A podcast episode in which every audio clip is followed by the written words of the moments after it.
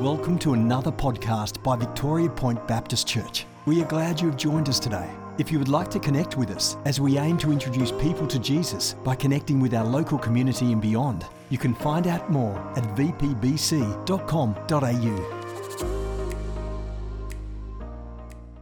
enjoying communion uh, after the message. So um, there's just a couple of guys perhaps that can grab those little baskets to pick things up afterwards. Uh, I'd appreciate if someone can do that. I don't know how long we've been using these little communion cups for, but I think well over two years. But two weeks ago, I discovered how to open them. So I don't know if there's anyone else who's slow or you all know, but there is actually a little plastic little piece that goes over. You're aware of that? You all knew that. And for the last two years, you've been watching me struggle up here, not knowing how to do it. You could, yeah, there's a little plastic flap. So um, if you do that, it's easy. But it's just taken me two years to discover it. So thanks for helping. Uh, I appreciate your assistance there.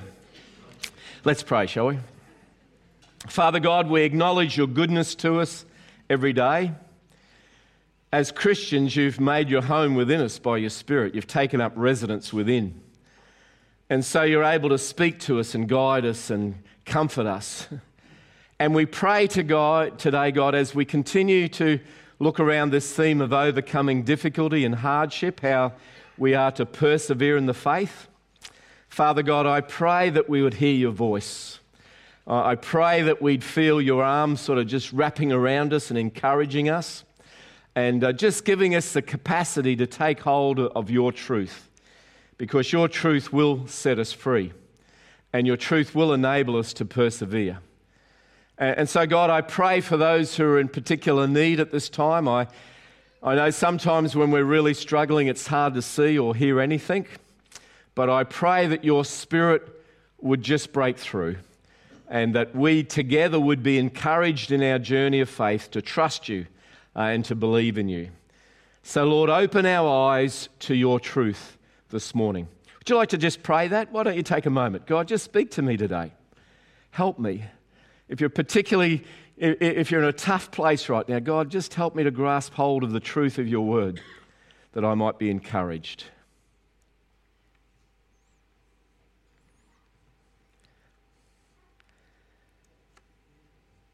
Hear the prayers of your people, I pray. In Jesus' name, amen. Uh, last week, we, and as the video to the kids showed this morning, we looked at the Apostle Paul and we looked at all the hardship and all the difficulty, all the challenges that he went through. And he reminded us not to be overwhelmed. Yes, uh, his life was going through some really difficult times, but he found favor uh, and he found hope by casting all his cares at God's feet and relying on Him. And so there was this simple theme that Paul talked about how even when everything is against us and we feel like we're just about to crack, just about to break, understand this God is available to us if we seek Him out and put His faith and trust in Him. Today we're continuing with a similar theme, but we'll be looking from the Old Testament at the story of Jonah.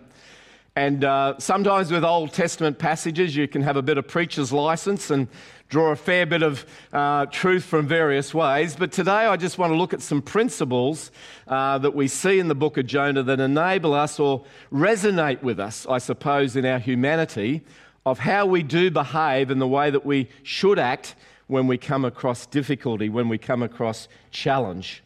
And um, one thing we know about Jonah and his situation, he knew what it was like to be in a dark place. Uh, he's inside the belly of the whale at this stage, or the big fish.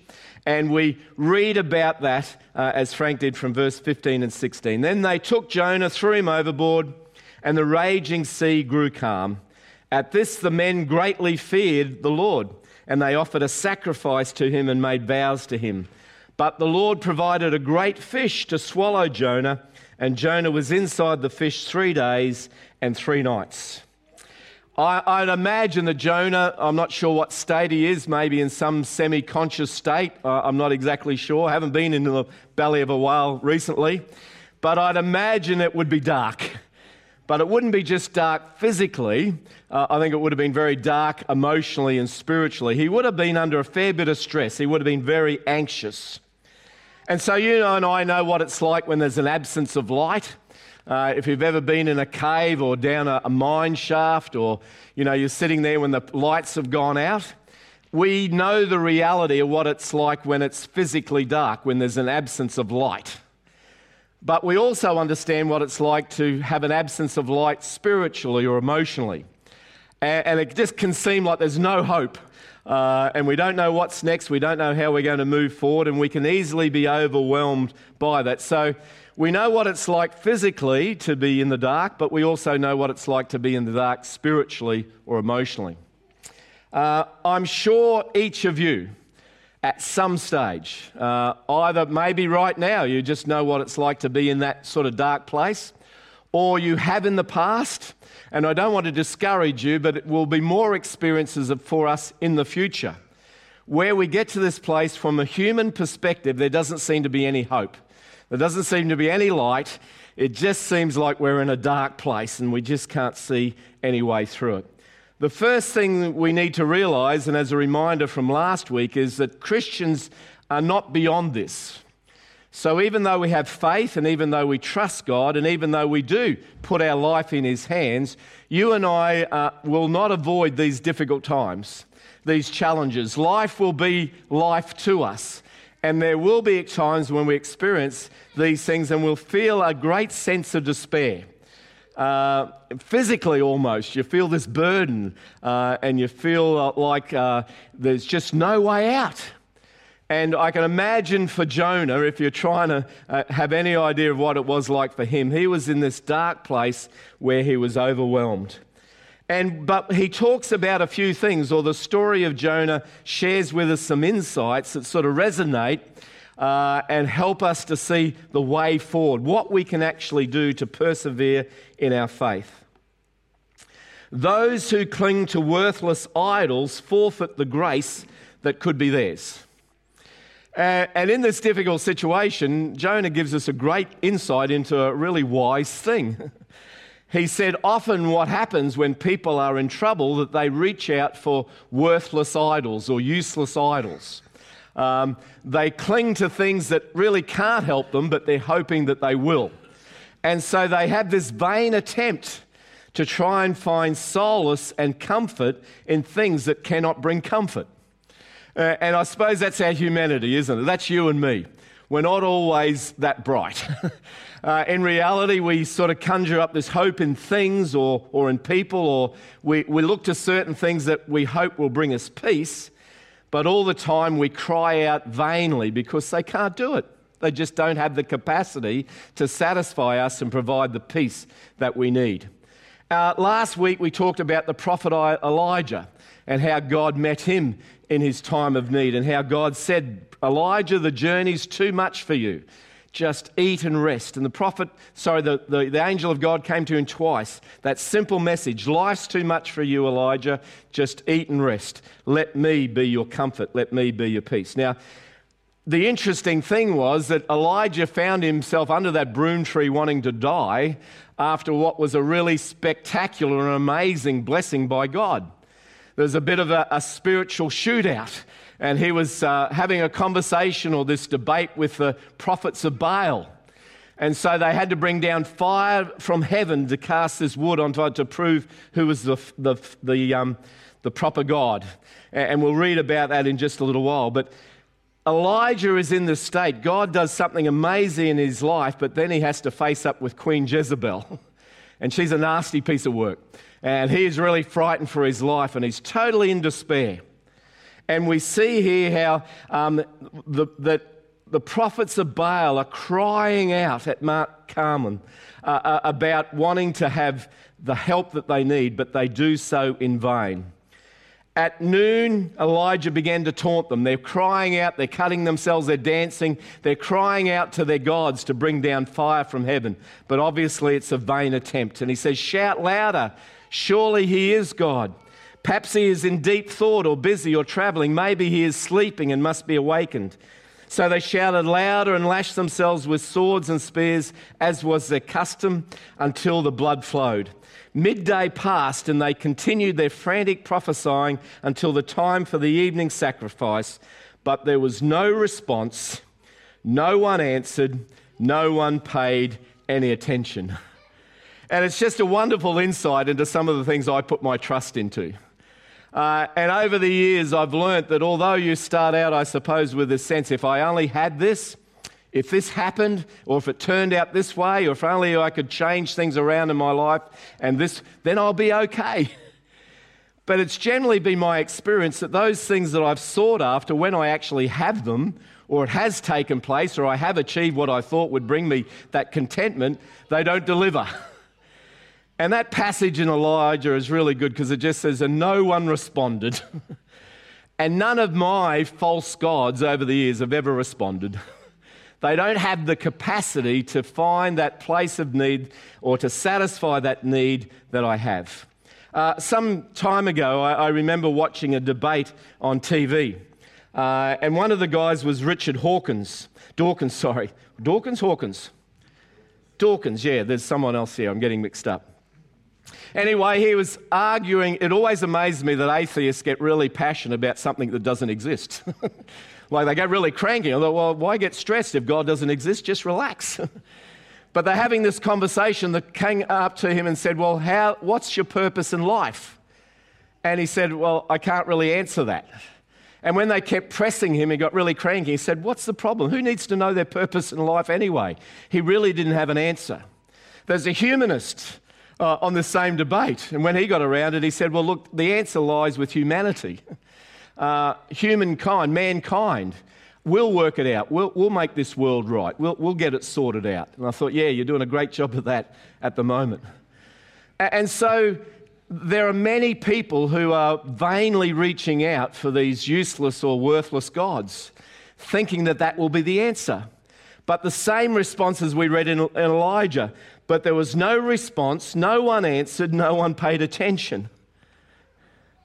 Because there's no answer in these things.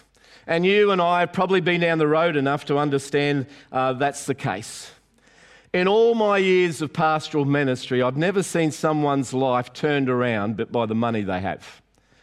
In all the years of pastoral ministry, I've never seen anyone overcome an addiction uh, or a problem in their life because they have fame or fortune or they have the most toys or they got a high paying job or some status.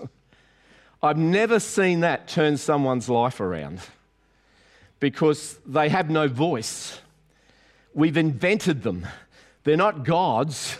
Humanity has just invented them and say, look, they have purpose, they have value. These things will help, but they don't. And here's Jonah in a really dark place, a difficult situation.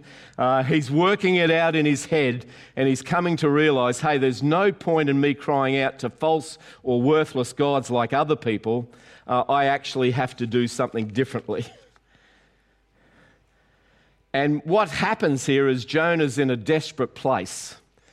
And when you're in a desperate place, you ask some honest questions of yourself, and you need help and after the disappointment of these useless, worthless gods not being able to help in any way, you come to that place where you become desperate. You become desperate. You need to know the truth. You need to be set free. You need to know what makes the difference. From inside the fish, Jonah prayed to the Lord his God. He said, In my distress, I called to you, Lord and he answered me. See the difference? No sounds come from the, the gods of Baal, but and God answered him. From the depths of the grave I called for help, and you listened to my cry. You hurled me into the deep, into the very heart of the seas, and the currents swirled about me. All your waves and breakers swept over me. I said, I have been banished from your sight.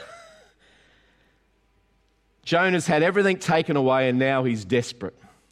And they often say it's only when you get to the end of yourself do you get to the beginning of God. And that's been true for me.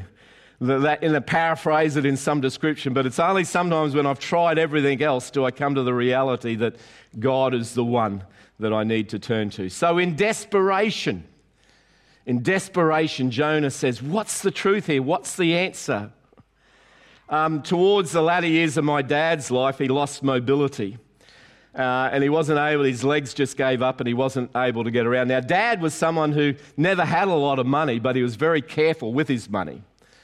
And yet I saw and sort of cupboards full of things that dad bought or tried that would give mobility back into his legs because he was desperate. From every sort of contraption that was ever advertised on TV, dad would buy it because he was desperate. He just wanted some relief, he wanted to have some mobility. And the reality is, we need to get to that desperate place sometimes to fully understand our need and we need to get to that desperate place to fully understand that God is there to help. And so, the longer that we play games trying to invest in worthless or useless idols, the, the more that we try to chase after fame or fortune or more toys or thinking that new job will do it for us, the more that we do that, the more disappointed we're going to be. Because it's just when we get to the end of ourself that we realize, no, God is the answer. we need to experience that brokenness. Now, it's not like God wants to stop on us and destroy us. That's the last thing He wants. But sometimes He has to protect ourselves from ourselves. And sometimes He lets us get to the end of our rope. Sometimes He lets us get to the desperate stage where we've got nothing else because then He realizes we have an opportunity to see it and to understand it. What do you do when you're desperate? You seek answers. Now, my normal position sometimes is first thing I think of is, well, what can I do about this to fix it? if something goes wrong, the first thing I think of is, what can I do? Probably the second thing is I do, I talk to other people to see if they know how to fix it. And then sometimes that turns into sympathy and self pity. Look at me, I'm struggling, and so I'm, I'm wanting some comfort from other people. I'm seeking their advice. Then sometimes I think, well, I'll just distract myself. I'll invest myself in all my interests and all my desires and all those things, and I'll just invest myself in all these things that I know bring me pleasure, and maybe that will enable me to overcome the difficulty. But I found in all of those things, you come to a place where you realize, hey, that's not working. It doesn't last very long, it's very temporary. And so we have all this investment, but there's no gain. The gods are not hearing, they're not responding, they're not answering, they're silent. Why? They have no capacity to help us. It's not their fault. they have no capacity to help us, they have no voice. And so we need to be to that desperate state where we realize. But sometimes, if we're honest, desperation can help us to see things. Desperation can actually open our eyes. The engulfing waters threatened me. The deep surrounded me, seaweed was wrapped around my head. To the roots of the mountains I sank down, and the earth beneath me barred me in. he's in a tough place and he's desperate and he's seeking answers. His heart's open and he wants to know, he wants to seek God. And so, the encouragement that we can have, and I, I don't want to be insensitive in using that word encouragement in difficulty, but our brokenness can actually be turned into a blessing if we seek God in the midst of it. Our, our broken state, our point where we're at the very end of ourselves, can actually be the start of something that brings beauty into our life.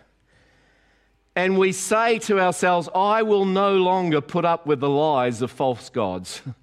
I'm no longer going to invest in those things that can't help me. I'm not going to go down to another rabbit hole again where I keep thinking that something or someone will bring me peace and contentment.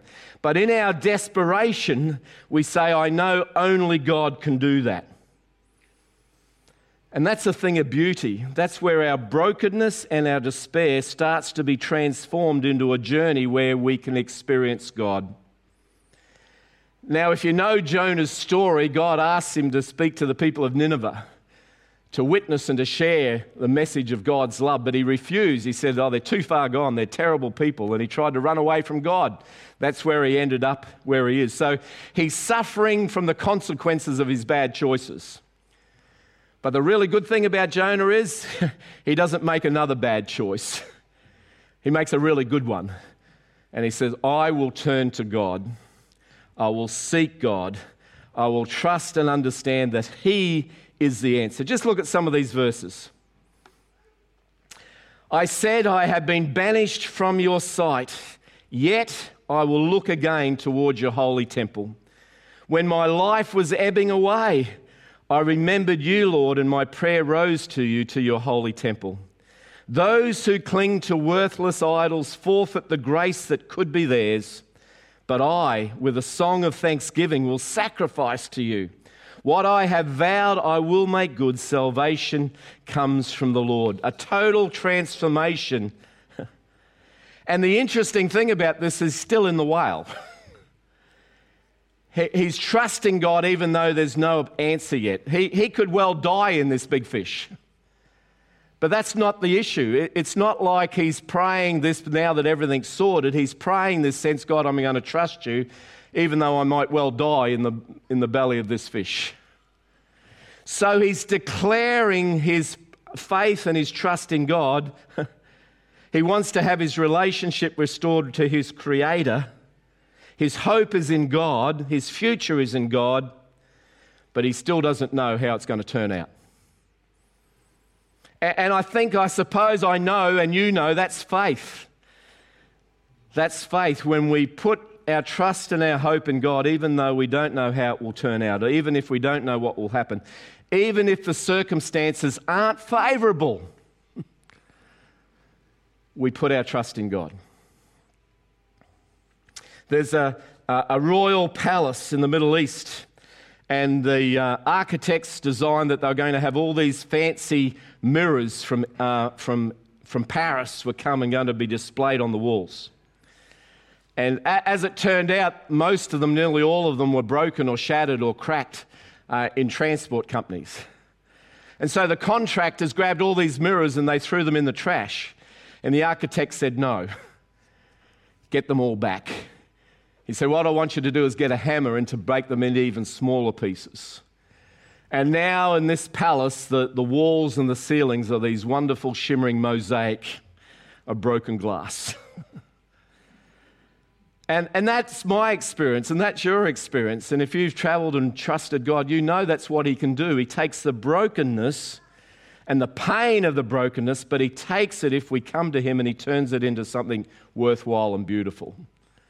That's the hope that we have. That's the hope that we have. Broken, but in God's hands, He can turn it around and make it something precious and special.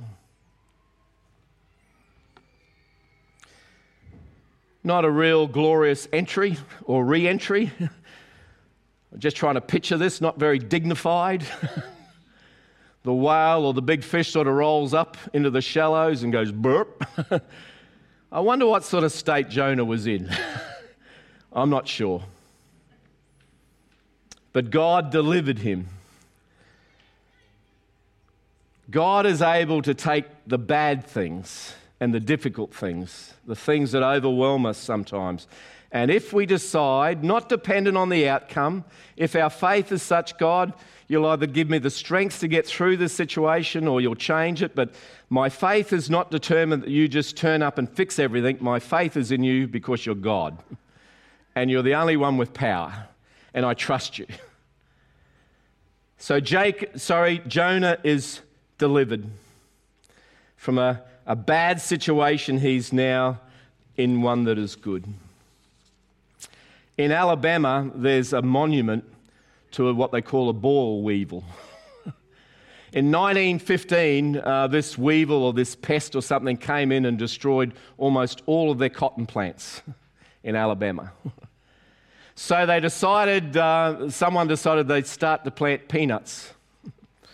And in two or three years, Alabama region produced more peanuts than any other state. And they've actually got this monument thanks to this boll weevil who took this and turn their despair into prosperity. we don't always see it. It doesn't always make sense. It's not always obvious to me anyway. When difficulty comes, sometimes I'm overwhelmed. I'm going, God, what are you doing? Well, sometimes I'm so overwhelmed, I'm just sort of, I don't know what to do. But there are my, there have been a number of times, and it is my experiences, I'm sure it's yours, but when you've been able to look back and see how God has taken something and transformed it, we know that He takes things that are broken to something's beautiful. I often say this, I've probably said it to you once, twice, or three times, but it's really worthwhile to us to remember. It said we can only understand our life going forward but you can only understand your life looking back. And it's the faithfulness of God that continues to come through. And as we look at verse 6, it's a good place to finish, it's a good summary. It's not only just a picture of our salvation, but it's a picture of what God does to us in difficult situations. To the roots of the mountain I sank down, couldn't get any lower. the earth beneath me barred me forever, trapped, desperate. But you, Lord my God, brought my life up from the pit. This is a story of God's salvation, and we're going to celebrate that when we take communion. We're going to take the bread and remember his broken body. We're going to take the cup and remember his shed blood. We're going to remember the life that we have because of the death and resurrection of Jesus. He is our salvation. He's taken us up out of the pit of despair and sin and given us new life. But he wants to keep doing that, or he is he has the capacity to keep doing that. Yes, we're secure, we're His child, but in this life, there will be much trouble, and there'll be times that we're overwhelmed. There'll be times when we want to give up. But God is faithful. It's always too soon to give up. Always, when it comes to God. And if we persevere, if we trust Him, even if we're still in the belly of the whale and it's dark and we're desperate, but we say, God, I will put my trust in you. I will just rest in you and trust you. If we do that and if we persevere, we will see that God will reveal to us His faithfulness and His power. If you're in the middle of a really dark place now, I know what that's like. And I know sometimes it just seems like words. And what can words do? But this is truth, and the truth sets us free. And even in your pain and your despair, if you take a step of faith and say, God, help me to believe, help me not to persevere, help me not to give up, I know that He will be faithful. For some of you, life's good now. It's all sunshine and light. The reality is that that may last for a short time or a long time, but I know for each of us, we will be faced with a temptation where we say, It's too hard, it's too dark, I just need to give up, I'm overwhelmed. Each of us need to understand that we persevere in the faith because God is not a useless, worthless idol. he has a voice. And even though everything of mankind doesn't have a voice and we'll never hear from it, it will never help us, God has a voice, He has power, and He's able to meet us in our point of need. And amazingly, He's able to take our brokenness and our difficulty and turn it into something beautiful. Would you open your communion? Would you take a moment just to do that? Have the little wafer. And now that you have a heads up on how to open it,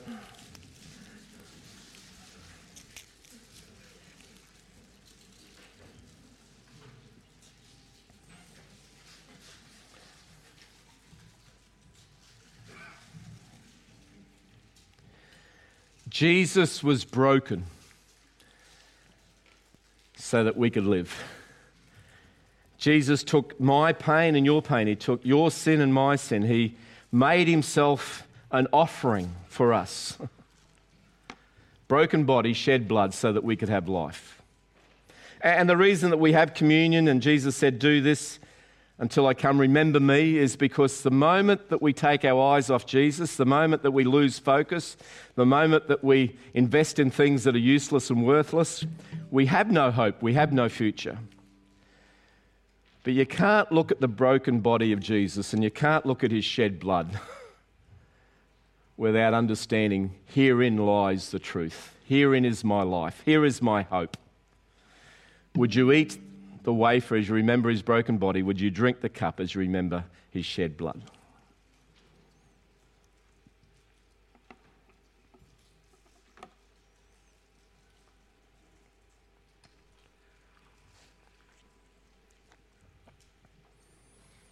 I invite you to make your response this morning. Would you thank God for his gift of life?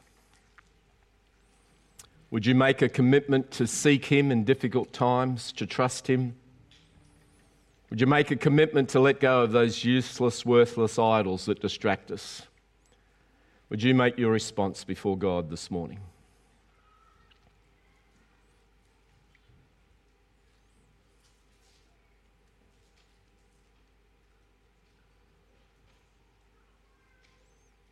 Would you stand as we sing and as we worship?